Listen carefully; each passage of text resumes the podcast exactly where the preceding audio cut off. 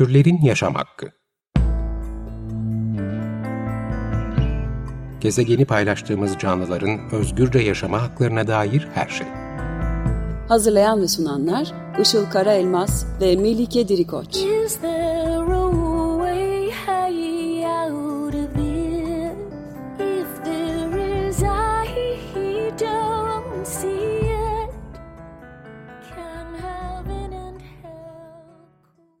Merhabalar, 95.0 Açık Radyo'da Türlerin Yaşam Hakkı programı başladı. Ben Melike Dirikoç. Merhabalar, ben de Işıl Karaelmaz. Bu hafta gündemimiz belli. Türlerin yaşam hakkında tabii ki Türkiye'nin birçok yerinde özellikle de Akdeniz e, havzasında bir haftadır devam eden yangınları konuşacağız.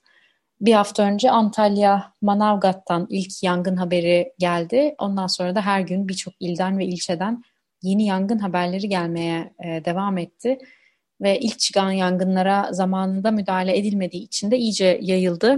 Ee, ilk çıkan o Manavgat yangını bile hala devam ediyor bugün. 7. gününe girdi. Ee, son bir haftada 35 farklı şehirde 140'ın üzerinde yangın çıktığı söyleniyor. Birçok köy tamamen yandı veya boşaltıldı. 8 insan ve on binlerce belki yüz binlerce hayvan öldü, ölmeye devam ediyor. Özellikle Muğla ve Antalya'daki e, yangınları orada bulunan insanların sosyal medya hesapları, paylaşımları sayesinde takip edebiliyoruz. Tabii ana, ana akım haber medya e, kanallarında durum olduğu gibi aktarılmıyor. İşin gerçeğini e, bu yangın bölgelerindeki insanlar e, paylaşıyorlar, feryat ediyorlar. Günlerdir yangın söndürme uçaklarının gelmesi için çağrı yapıyorlar. Ve son derece çaresizler. Kendi imkanlarıyla yardım toplamaya çalışarak bazen kendi elleriyle toprak kazarak e, bir tampon bölge oluşturmaya çalışarak e, orada yangınla mücadele ediyorlar. Yanmaz kıyafetler e, almaya çalışıyorlar kendi ceplerinden, yangın söndürme araçları bulmaya çalışıyorlar. Yani halk belediyelerle birlikte çalışarak aslında elinden geleni yapıyor. Kendilerini tehlikeye e, atma pahasına ama yeterli olmuyor. Söndürülemiyor yangınlar. Ve de tabii bu yangınlar etrafında döndürülen de birçok tartışma var. En çok da nasıl çıktığına dair, çıkış sebepleri veya neden bir türlü söndürülemediğine dair, işte uçak krizi falan gibi. Ama biz bugün daha ziyade bu konuya iklim açısından bakmak istiyoruz. Uzmanlar Akdeniz Havzası'nda bu tür yangınların aslında binlerce yıldır olduğunu, ekosistemin bir parçası olduğunu söylüyorlar. Bu ne anlama geliyor?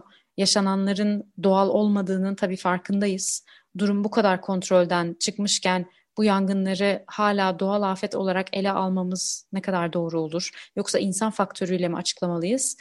Ee, ve insanın etkisini burada ne anlamda düşünmemiz lazım? Bunun gibi soruları tartışacağız bugün. Ve tabii bunun dışında bir de hayvanlar açısından bakmaya çalışacağız bu konuya. Ee, yangının son durumu her gün değişiyor. Haber sitelerinde işte genellikle 140 civarı yangın olduğu ve bunun 130 civarının kontrol altına alındığı gibi ifadeler var. Ama ne kadar güvenilir bilmiyoruz. Bu tartışılır. Yangın yerlerindeki insanların paylaşımlarına baktığımızda çok da e, kontrol altında gibi görünmüyor. Kontrol dışı yangınların çok daha fazla ve çok daha ciddi boyutta olduğunu görebiliyoruz. Kaç yerde yangının devam etmekte olduğuna dair de veya toplam kaç hektar alanın yandığına dair de sağlam bir veri bulmak ne yazık ki çok zor. Ee, yine takip edilmeyen ve bilmediğimiz çok önemli diğer bir veri de toplam can kaybı. Bu bir haftada toplam ne kadar can kaybı olduğunu bilmiyoruz. Ee, Manavgat bölgesinde bir afet koordinasyon yetkilisinin aktardığına göre sadece o bölgede e, geçtiğimiz pazar günü o da pazar gününe kadar sadece o bölgede kaydı tutulmuş olan 24.500 hayvanın hayatını kaybettiğini e, söylüyor. Buna tabii kayda kayıt edilmemiş olanlar ve e, halen yanmakta olan diğer bölgeler, diğer şehirler e, ve bölgeler eklendiğinde tabii bu sayı belki yüz binleri bulabilir. E, ayrıca bahsettiğimiz bir 8 e, insanın da yangınlarda hayatını kaybettiğini biliyoruz. Ee, yalnız tabii bir de e, şu var, Türkiye geçtiğimiz e, haftalarda, bu haftalarda orman yangınları yaşayan tek ülke değil. Dünyanın birçok yerinde çok ciddi boyutta orman yangınları var. Geçtiğimiz haftadan itibaren aynı Türkiye gibi İtalya, Yunanistan ve Hırvatistan'da da çok büyük çapta yangınlar başladı. Avrupa'da birçok haber kaynağına göre Güney Avrupa'yı etkisi altına alan e, bir sıcak hava dalgasının, Kuzey Afrika'dan gelen bir sıcak hava dalgasının bu durumu tetiklediği söyleniyor. Sıcaklıklar Türkiye'de de e, bildiğimiz gibi bütün bu alanda Güney Avrupa'da 45-50 dereceleri buluyor. Ve birazdan bahsedeceğimiz gibi tabii bu aşırı sıcaklık artışları çok sayıda yangının aynı zamanda çıkmasına da sebebiyet verebiliyor. Sadece Güney Avrupa'da da değil, aynı zamanda şu anda Afrika'da, Kuzey ve Güney Amerika'da da devam eden yangınlar var. Hatta Rusya'da, dünyanın birçok yerinde devam eden yangınlar var. Ee, sıcak yaz aylarında yeryüzündeki yangın sayısı ve yanan alan miktarı her geçen sene daha da artıyor. Bunun sebeplerini de bugün e, konuşmaya çalışacağız. Evet, senin de dediğin gibi bütün e, dünyada aslında şu an e, oldukça fazla yangınlar var. Hatta ben o NASA'nın yangın e, haritasını gördüğümde e, özellikle Afrika'ya e, e, baktığımızda yani ciddi anlamda e, yoğun yangınların e, olduğunu görüyoruz ki bu da aslında kuraklıkla orantılı olarak aslında oralarda çok çok daha e, büyük yangınların olduğu ve hani devamlı olarak olduğu da bilgisini de e, hatırlamakta fayda var. E, şimdi en çok konuşulan tartışılan şeylerden biri de aslında senin de biraz önce dediğin gibi e, yani iklim krizi nasıl yangın çıkaracak ki e, gibi bir soru akıllara geliyor. Bundan biraz e, bahsedelim e, diyoruz. Şimdi yangının oluşumunda e, öncelikle neler e, etken buna bakalım. E, Şimdi yangında e, öncelikle bir ortamı sağlayan, yangın ortamını sağlayacak olan bir hava koşulu e, gerekiyor. Bu hava koşulu da genellikle işte bugün bahsedeceğimiz gibi e, kurak, kuru bir e, havanın olması, yağışsız bir havanın olması. E, diğer e, bir e, etken yanıcı materyaller yani işte kurumuş otlar bunlardan en çok e, en belirgin olanı ve bir diğeri de aslında tutuşmayı başlatacak olan kıvılcım. Şimdi bu noktada aslında şöyle bir durumdan bahsediyoruz. Ee, iklim kriziyle beraber sağlanan oldukça kurak bir ortam var, e, kuru bir ortam var ve sonunda da işte bir kıvılcımın aslında bunun kontrolden çıkması var. Şimdi yangın üçgeni diye bir e, kavramdan bahsediliyor. Bu kavramda da e, işte bu aslında ısının e, kaynağı yani o alevlenmeyi e, başlatacak olan şeyin kaynağı. Bunlar ne olabilir? İşte güneş, yıldırım ya da insan yapımı alev kaynakları olabilir. E, yanacak materyal e, çoğunlukla kuru otlar, yapraklar ve kuru ağaçlar oluşturuyor bu materyali ama e, yaşayan yaş ağaçlar da yanabiliyor. Örneğin çam ağaçları e, oldukça yanıcı e, ağaçlar çünkü e, içinde yanıcı yağlar varmış ve bu yüzden de aslında bugün de Türkiye'de de e, gördüğümüz çam ağaçlarının e, sürekli olarak e, tutuşması ve hani bunun yayılması söz konusu. Ve bir diğer e, üçgenin diğer bir ayağı da oksijen tabii ki yanması için oksijene ihtiyacı var ve bu noktada da rüzgar aslında e, belirleyici oluyor oldukça. Rüzgar ne kadar fazlaysa o kadar çok aslında oksijen olmakla e, beraber e, aynı zamanda da yayılmaya da neden oluyor yangının yayılmasına. E, aslında yangınlar dünyada bitki örtüsünün oluşumundan itibaren hep oluyordu. Ama e, bu kez artık yaşadığımız içinde bulunduğumuz iklim krizi sebebiyle büyüklükleri ve yayılma dereceleri çok arttı. E, iklim krizinin de etkileriyle aslında e, normalin üzerinde olan, beklenmedik ekosisteme, insan ve insan olmayan hayvanlara e, geri döndürülemeyen zararlar veren yangınlardan bahsediyoruz. Ve bütün dünyada olduğu gibi Türkiye için de bu durum geçerli. E, aslında çok e, ilişkilendirilmese de sanılanın aksine bu iklim şartları ve iklim krizi etkileri yoğun sıcak dalgalarının görüldüğü zamanlarda yangınların oluşumlarında oldukça etkili. E, Marco Turco, İspanya Üniversitesi iklim araştırmacısı e, bir araştırmacı e, diyor ki kuraklık derecesinin yangın e, olasılığını hesaplamada kullanıldığını söylüyor ve aylar öncesinden bu riskin olup olmadığının hesaplanabildiğini e, iletiyor. E, ve iklim seyri bu noktada çok önemli. Çünkü az önce de bahsettiğimiz gibi aslında tutuşma oranını, yangın çeşidini ve yangına elverişli materyal varlığını belirleyebiliyor. E, 2018 yılına ait bir makalede European Joint Research Center'ın yaptığı araştırmalara göre Türkiye'nin de içinde bulunduğu Avrupa'nın bazı bölgelerinde zaten kuru olan ya da kurak olan hala hazırda bazı bölgelerde iklim krizine bağlı olarak daha da kuraklık yaşanacağı ve dolayısıyla yangına daha elverişli bir ortam olabileceğinden bahsediliyor. Ee, Bir yandan da aslında görüyoruz ki yangınlar değişiyor. Olma sıklıkları, yayılma hızları değişiyor iklim krizine bağlı olarak ve bir yandan araştırmalar da gösteriyor ki bu aslında mevcut ormanları da e, mevcut ormanların gelecekte nasıl olacağını da etkileyecek. E, peki aslında hazırlanan bu uygun ortamı bir de ateşleyen bir etkenden bahsetmiştik. O ilk kıvılcımı. E, bu nedir? E, bu ilk kıvılcım neler olabilir diye de biraz konuşalım isterseniz. E, İklim Gazetesi'nden, Açık Radyo'da İklim Gazetesi'nden Merve Karakaşkan'ın hazırladığı e, haftanın haber hasatı bülteninde yangınlardan daha hızlı yayılan mitler ve gerçekler başlıklı programda insan orman etkileşiminin artışından bahsediliyor ve e, programın transkript metninden e, size ileteceğim bu bölümü. Diyorlar ki programda ormanlarımızın yoğun olarak bulunduğu alanlar, yoğun turizmin olduğu, yerel halkın da yaşamak için tercih ettiği alanlar. Bu yerlerin tarım alanları da bereketlidir. Buradaki ormanların içerisinde de çok yoğun olarak çok fazla sayıda taş ocağı, HES, RES, maden ocağı, çöplük, ikinci konut, turistik tesisler gibi orman dışı kullanımlar için de çok yoğun izinler verilir. Bu izinler orman içerisine daha fazla sayıda insanın, daha fazlasıyla aracın girmesine neden oluyor. Bunlar da doğal olarak bu bölgedeki orman yangınlarının riskini her sene hem sayısal olarak hem de daha önemlisi alansal olarak artırıyor.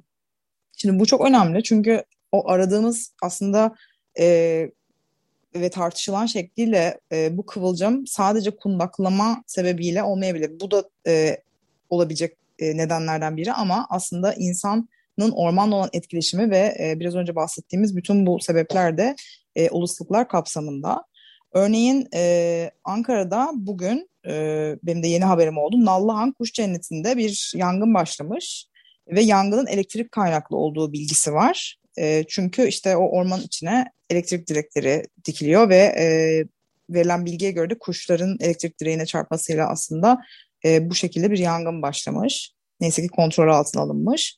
Yine Kuzey Ormanları Savunması'nın e, yine bugün gördüğüm bir paylaşımı vardı. Edirne Sazlıdere e, köyünde hasat yapılmış bir tarlada e, çıkan anız yangını şiddetli rüzgar etkisiyle tüm e, araziye yayılmış. E, bu anız e, yangınları da sıklıkla olan e, yangınlardanmış. E, bölgelerdeki hububat hasadından sonra kısa sürede toprak hazırlığını tamamlamak, toprak işlemede kolaylık sağlamak, hastalık ve zararlı e, otlarla e, veya bileşenlerle mücadele edilmesi amacıyla yapılıyormuş. Ancak tabii bu da e, kontrolden çıkarak orman yangınlarına sebebiyet e, verebiliyormuş. E, baktığımız zaman aslında temelde e, orman yangınları doğal ve doğal olmayan e, sebepli orman yangınları olarak e, ikiye ayrılıyor. Doğal olmayan sebeplerde de işte insan eliyle, insan etkisiyle dediğimiz aslında yangınlar. Doğal sebeplerde e, daha az neden var. İşte yıldırımlar e, mesela en e, çok gösterilen sebeplerden biri. E, insan kaynaklı olan sebeplerde de e, kamp ateşi yakma, söndürülmemiş sigara gibi yanıcı maddeler, bir takım maddelerin yakılması, kundaklama, yanıcı maddelerin eğlence amaçlı kullanımı, havai fişek ve biraz önce aslında bahsettiğimiz orman içi e, faaliyetlerin e, etkileri var. E, ve e, bugünkü istatistikler gösteriyor ki orman yangınlarının %90'ı insan etkisiyle oluyor. E, bu sebepler uygun koşullarla birleştiğinde, e, iklim krizinin getirdiği koşullarla birleştiğinde aslında bu kadar e, ölümcül, bu kadar yaygın oluyor. Çünkü e, aslında nemli bir ortamda, kurak olmayan bir ortamda belki de e, sönebilecek olan bir kıvılcım, küçücük bir kıvılcım bile büyüyerek e, çok geniş alanlara çok yoğun şekilde e, sıçrayabiliyor. Yani e, bütün bunlar aslında e, etken. Hiçbiri de e, etken değil diyemiyoruz. Evet, iklim kriziyle e, yangınların bağlantısını biraz daha konuşacağız ama programın ortasına geldik. Bir haftadır Türkiye'de devam eden orman yangınlarını konuşuyoruz. Sadece Türkiye'de değil, aynı zamanda dünyanın birçok yerinde de e, devam ettiğini, e, orman yangınlarının sebeplerini, e, bütün bu yangınların sebeplerini ve iklim kriziyle bağlantısını konuşmaya başlamıştık. E, şimdi tabii iklim krizi yangınlara nasıl uygun ortam e, hazırlıyor biraz e, ve de nasıl bir etkisi var yangınların artışının üstünde biraz da e, bunu konuşalım. Şimdi aslında yangın olan bu çoğu ormanlık bölge kendi doğal sürecinde yangın sezonlarına sahip. bu yangın sezonlarından bahsediliyor e, bütün e, büyük e, ormanlar konusunda.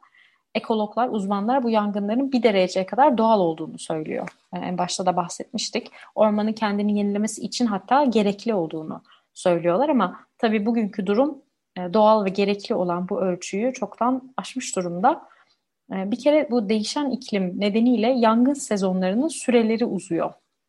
Yani doğalında bu yangın sezonu birkaç hafta veya işte örneğin sadece yaz ortası olması gerekirken artık dünya çapında yangınların çok daha erken e, zamanlarda başladığını ve de sonbaharın sonlarına kadar uzadığını görmeye başlıyoruz. Kuzey Amerika'da örneğin Kaliforniya çok e, önemli bir yangın bölgesi. Her sene Kaliforniya yangınlarını duyarız. CNN'deki bir makaleye göre e, bu sene %95'in üstünde kuraklık ve normalin çok üstünde e, seyredecek olan sıcaklıklardan dolayı bu yangın sezonunun Kasım'a kadar uzayabileceği öngörülüyor Kaliforniya'da. E, tabii bu Kaliforniya gibi dünyanın diğer yerleri için de geçerli. Belki Türkiye için de geçerli artık. E, ve bu Türkiye'de meydana gelen e, yangınlarla ilgili Yeşil Gazete'deki bir röportaja da değinmek istiyorum. E, yine e, biraz önce Melike'nin bahsettiği e, programa Açık Radyo'ya konuk olmuş olan yangın ekoloğu İsmail Bekar röportaj vermiş açık, e, şey, açık gazete değil, Yeşil Gazete'ye. Ve de yangının çıkış sebebini e, soruyorlar. Yangının çıkış sebebini sorgulamaktan ziyade İsmail Bekar diyor ki neden bu yangınlar bu kadar büyüyor sorusunu sormanın daha doğru olduğunu söylüyor ve de iklim krizine e, vurgu yapıyor. Yangının çıkış sebebi zaten itfaiye ve polisin çalışmaları sonunda ortaya çıkacak diyor.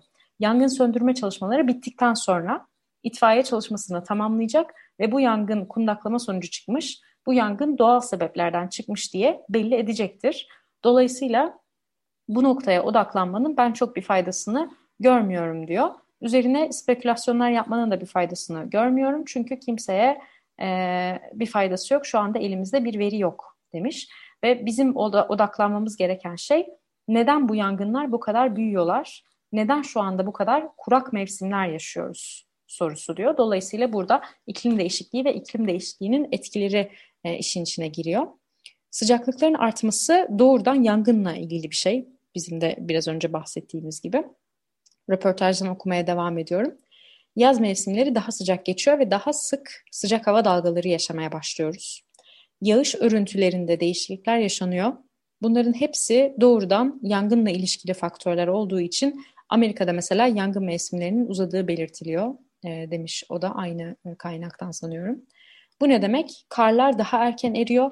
Karların daha erken erimesi vejetasyonun daha erken öne çıkmasını ve dolayısıyla yangının daha erken çıkma ihtimalini ortaya çıkarıyor. Aynı şekilde Türkiye'de yangın çıkma olasılığı olan günlerin artacağı bekleniyor. Dolayısıyla iklim değişikliği bu şekilde yangınların artacağı yönünde bir geleceğe doğru bizi taşıyor. Sıcaklıkların artması, yağışların azalıp artması, değişmesi tarzı örüntüler yangın çıkma olasılığını arttırıyor demiş İsmail Bekar. Ee, başka bir röportajda bu sefer Barton Üniversitesi'nden Profesör Doktor Erdoğan 60 e, da e, biraz önce yine e, Melike senin de bahsettiğin gibi insan etkileşimine vurgu yapmış ve insan yerleşim alanlarının ormanların içlerine doğru gelmesinin çok önemli bir faktör olduğunu söylüyor. Diyor ki ormanların madencilik, otel yapımı, köprü ve karayol yapımı gibi sebeplerle parçalanmasının yangınların sayısını ve etkisini arttırdığını söylüyor. Ormanların bu şekilde parçalanmasıyla insan etkileşiminin de arttığını dile getiren Profesör Doktor Erdoğan Atmış, biz parçalara ayırdıkça insanlar gelmeye başladı. Gördüğünüz gibi ormanlar artık yerleşim yerlerinin çok yakınlarında çıkıyor. Orman alanı içinde bu kadar yerleşim olması yangın riskinin artması anlamına geliyor demiş. Evet, e, bu doğal olmayan etkileşimlerimiz maalesef e, içinde yaşadığımız e, bir sürü felaketinde nedeni işte bir tanesinin koronavirüsü hepimizin bildiği gibi e, insan insan olmayan hayvanların doğal olmayan etkileşimlerinden e, kaynaklı e, ve diğeri de e, aslında şu anda bugün yaşadığımız e, yangınlar. E, çünkü baktığımızda maalesef içinde yaşadığımız sistem e, gezegenin kendisini de, e, ormanları da, hayvanları da e, ve insanları da aslında birer meta olarak görüp e, onları ekonomik bir değer atfedip e, alınıp satılan birer eşya e, statüsü atıyor. Bu sebeple de baktığımızda e, aslında bir bütün olarak kalması gereken her şey ve herkes parçalanarak e, belirli e, bedeller karşılığı e, aslında farklı bir şeye dönüştürülüyorlar. Hem e, ormanlar, hayvanlar bunu e, görüyoruz yani bütünlüklerinden ayrılıyorlar. Bu da e, senin de demiş olduğun gibi aslında en en önemli bu yangınların artmasındaki sebeplerden biri. E, tabii bu noktada da aslında bu bakış açısı işte bu türcü, e, insan merkezci, kapitalist bakış açısı e, tabii e, hayvanlara olan bakışımızı da e, her zaman etkilediği gibi bu yangın sırasında da etkilediğini gördük. E, aslında hem yabanda yaşayan hayvanlar e, hem de esaret altında maalesef e, bir sürü hayvan yangında hayatını kaybetti. E, çoğu kaçamadılar. E, önce dumandan zehirlendiler, e, sonra yandılar veya e, sırası da farklı olabilir. E, ama zaten kaçacak zaman bulamayana kadar dumandan zehirlendikleri söyleniyor genel olarak. E, yüz binlerce insan olmayan hayvan bu şekilde e, hayatını e, kaybetti. E, ancak tabii haberlere baktığımızda yine e, özellikle işte insan e, can kaybı yoksa hiçbir can kaybımız yoktur çok şükür e, şeklinde e, maalesef yine e, söylemler gördük. E, yavaş yavaş bir şeylerin değiştiğini e, görüyoruz bence çünkü artık hani e, orada yanan bir e, kaplumbağada e, ip, ipiyle bir yere bağlanmış e, koyun da e, hepsinin ölmesi aslında insanlarda bir yankı uyandırıyor ve hani böyle olmamalıydı daha fazla duyar olduk bence. Ama yine tabii ki ana akım medyada işte hayvanlar telef oldu şeklinde e, bir eşyadan bahsedilmişçesine yine bahsediliyor. Zaten e, doğanın kendisinden de e, aslında hani e, bir inşaat alanı gibi e, bahsedildiğini görüyoruz. İşte merak etmeyin yerine yeni ağaçlar dikeriz e, gibi aslında e, ormanın kendisiyle e, ve ekosistemle çok alakasız olduklarını belli eden söylemlerde bulunuyorlar. E, çünkü bu öyle bir şey değil. Yani gidenin yerine yenisinin gelmesi e, zaman alıyor ve e, insan eliyle onu yapay olarak yapabileceğimiz bir durumda yok. E, tabii aslında e, bu içinde bulunduğumuz e, şeylerin olmasındaki, kötü durumların olmasındaki en büyük sebeplerden biri de aslında e, yaşanan krizlerin göz ardı edilmesi. Artık ekosistem alarm veriyor yani bunu görüyoruz. E, işte virüsler zaten viral bir pandemideyiz, yangınlar bir taraf sel, e, bir taraf yangınlar, e, ciddi ekstrem hava olayları, insanların evlerini kaybetmesi, e, türlerin yok oluşu yani her şey alarm veriyor. Dünya alarm veriyor fakat e, buna uygun düzenlemeler yapılmıyor yetkililer tarafından. E, tam tersi kaynakları deli gibi tüketmeye, her şeyi, herkesi parselleyerek satılacak bir şeye dönüştürme eğilimi devam ediyor. E, her zaman söylenen bir şey var. İklim krizi ve bu içinde yaşadığımız bütün bu krizler önce insan olmayan hayvanları, sonra avantajsız bırakılan insanları ve en sonunda da e, kim olduğundan bağımsız, dünyanın en zenginleri bile olsa e, bunu ayırt etmeden herkesi e, etkileyecek. O yüzden de tekrar ve tekrar aslında hatırlamak gerekiyor. E, bu acil durumu es geçmememiz gerekiyor.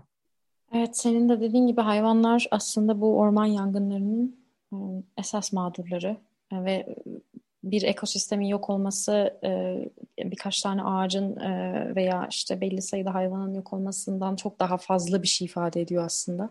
Ama hayvanlar açısından düşündüğümüzde evleri yanan onlar, kaçamayanlar onlar. Ve aslında o kadar ilgilenmiyoruz ki, o kadar e, bakmıyoruz ki hangi türde ne kadar hayvanın etkilendiğini bile bilmiyoruz şu anda. Ve yangınlar söndükten sonra belki yaklaşık olarak e, bir şey belirleyeceğiz ama bu sefer de sayıların ne anlamı olacak bilmiyorum. Yani 500 bin olsa ne olacak, 1 milyon olduğunda ne olacak? Olay gene aynı korkunçlukla e, kalacak. Bu süreçte tabii bir de şöyle ironik bir durum oluyor. Yangından kurtulan hayvanları görüyoruz sosyal medyada. Bazen seviniyoruz. İşte içimize bir su serpiliyor hafiften ama eğer o kurtarılan hayvan kedi köpek değilse ve insanların işte tırnak içinde sahibi olduğu birer büyük baş veya küçük baş denen türde bir hayvansa yani insan kullanımı için esir tutulan hayvanlardan biri ise yangından e, kurtulsa da biliyoruz ki bir gün yine insan eliyle öldürülecekler. Yani bunun için kurtarılmış oluyorlar. Bunu düşününce de insan tabii sevinse mi sevinmese mi bilemiyor.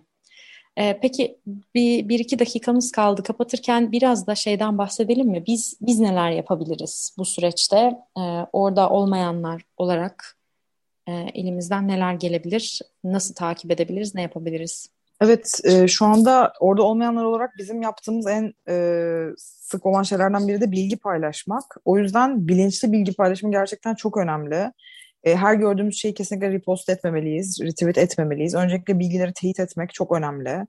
E, bununla beraber işte panik yaratacak, aslı olmayan bilgileri paylaşmamak çok önemli. E, uzman görüşlerine, bilim insanlarının görüşlerine yer vermek çok önemli. Çünkü şu anda gerçekten herkes bir şeyler yazıp çizebiliyor ama e, aralarından seçmek çok önemli. E, bir şeyleri teyit etmek biraz önce dediğim gibi sadece bilgiyi yani hani herhangi bir bilgidense işte ihtiyaç listeleri oluyor bazen e, yardım çağrıları yapıyor. Bunlar örneğin karşılığın karşılandı mı hani bunu teyit edip yine paylaşmak çok önemli. Çünkü çok hızlı bir sirkülasyon var. E, gerçekten bilgi kirliliğini önlemek adına e, bizim de her yapabileceğimiz şey çok önemli.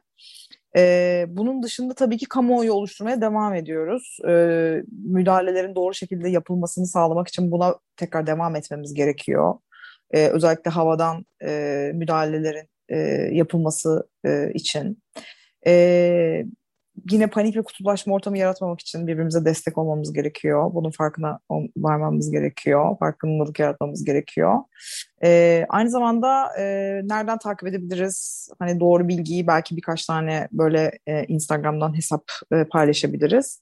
E, teyit.org e, ve malumatfuruş.org e, bu bunlar bilgileri sosyal medyada akan bilgilerin doğru olup olmadığını e, teyit eden aslında kuruluşlardan ikisi. E, bunları takip edebilirsiniz. E, şu anda da e, çok önemli bir iş yapıyorlar. Çünkü sürekli bir bilgi akışı olduğu için aslında bunları teyit etmek çok önemli. Onun dışında Yeşil Gazete var. Yine e, son haberleri takip edebileceğiniz. E, Medyaskop'u takip edebilirsiniz. E, Aposto var. E, yine Instagram e, hesabı olarak. Orada da yine e, son gelişmeleri e, takip edebilirsiniz. Tabii daha fazla e, hesap e, da var ama bunlar hani bizim e, de takip edip ilk aklımıza gelenler diyebiliriz. Evet süremizin sonuna geldik. Kapatalım e, yavaş yavaş. 95.0 Açık Radyo'da türlerin yaşam hakkını dinlediniz.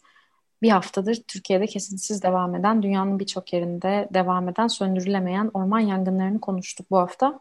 Sorularınız, yorumlarınız için e-mailimiz türlerinyasamhakki.gmail.com Dinlediğiniz için teşekkür ederiz. Haftaya görüşmek üzere.